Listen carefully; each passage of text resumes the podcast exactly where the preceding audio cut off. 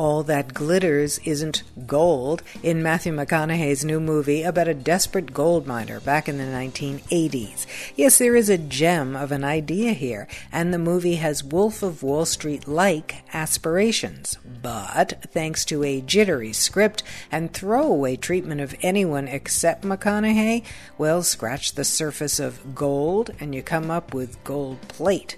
Now, a dog's purpose, even with all that very unfortunate controversy, well, that has a heart of gold, based on the bestseller Lasse Hallström's family oriented comic drama, looks at the reincarnated lives of one dog, a sweetie, who just misses his original owner. Schmaltzy? Oh, you bet.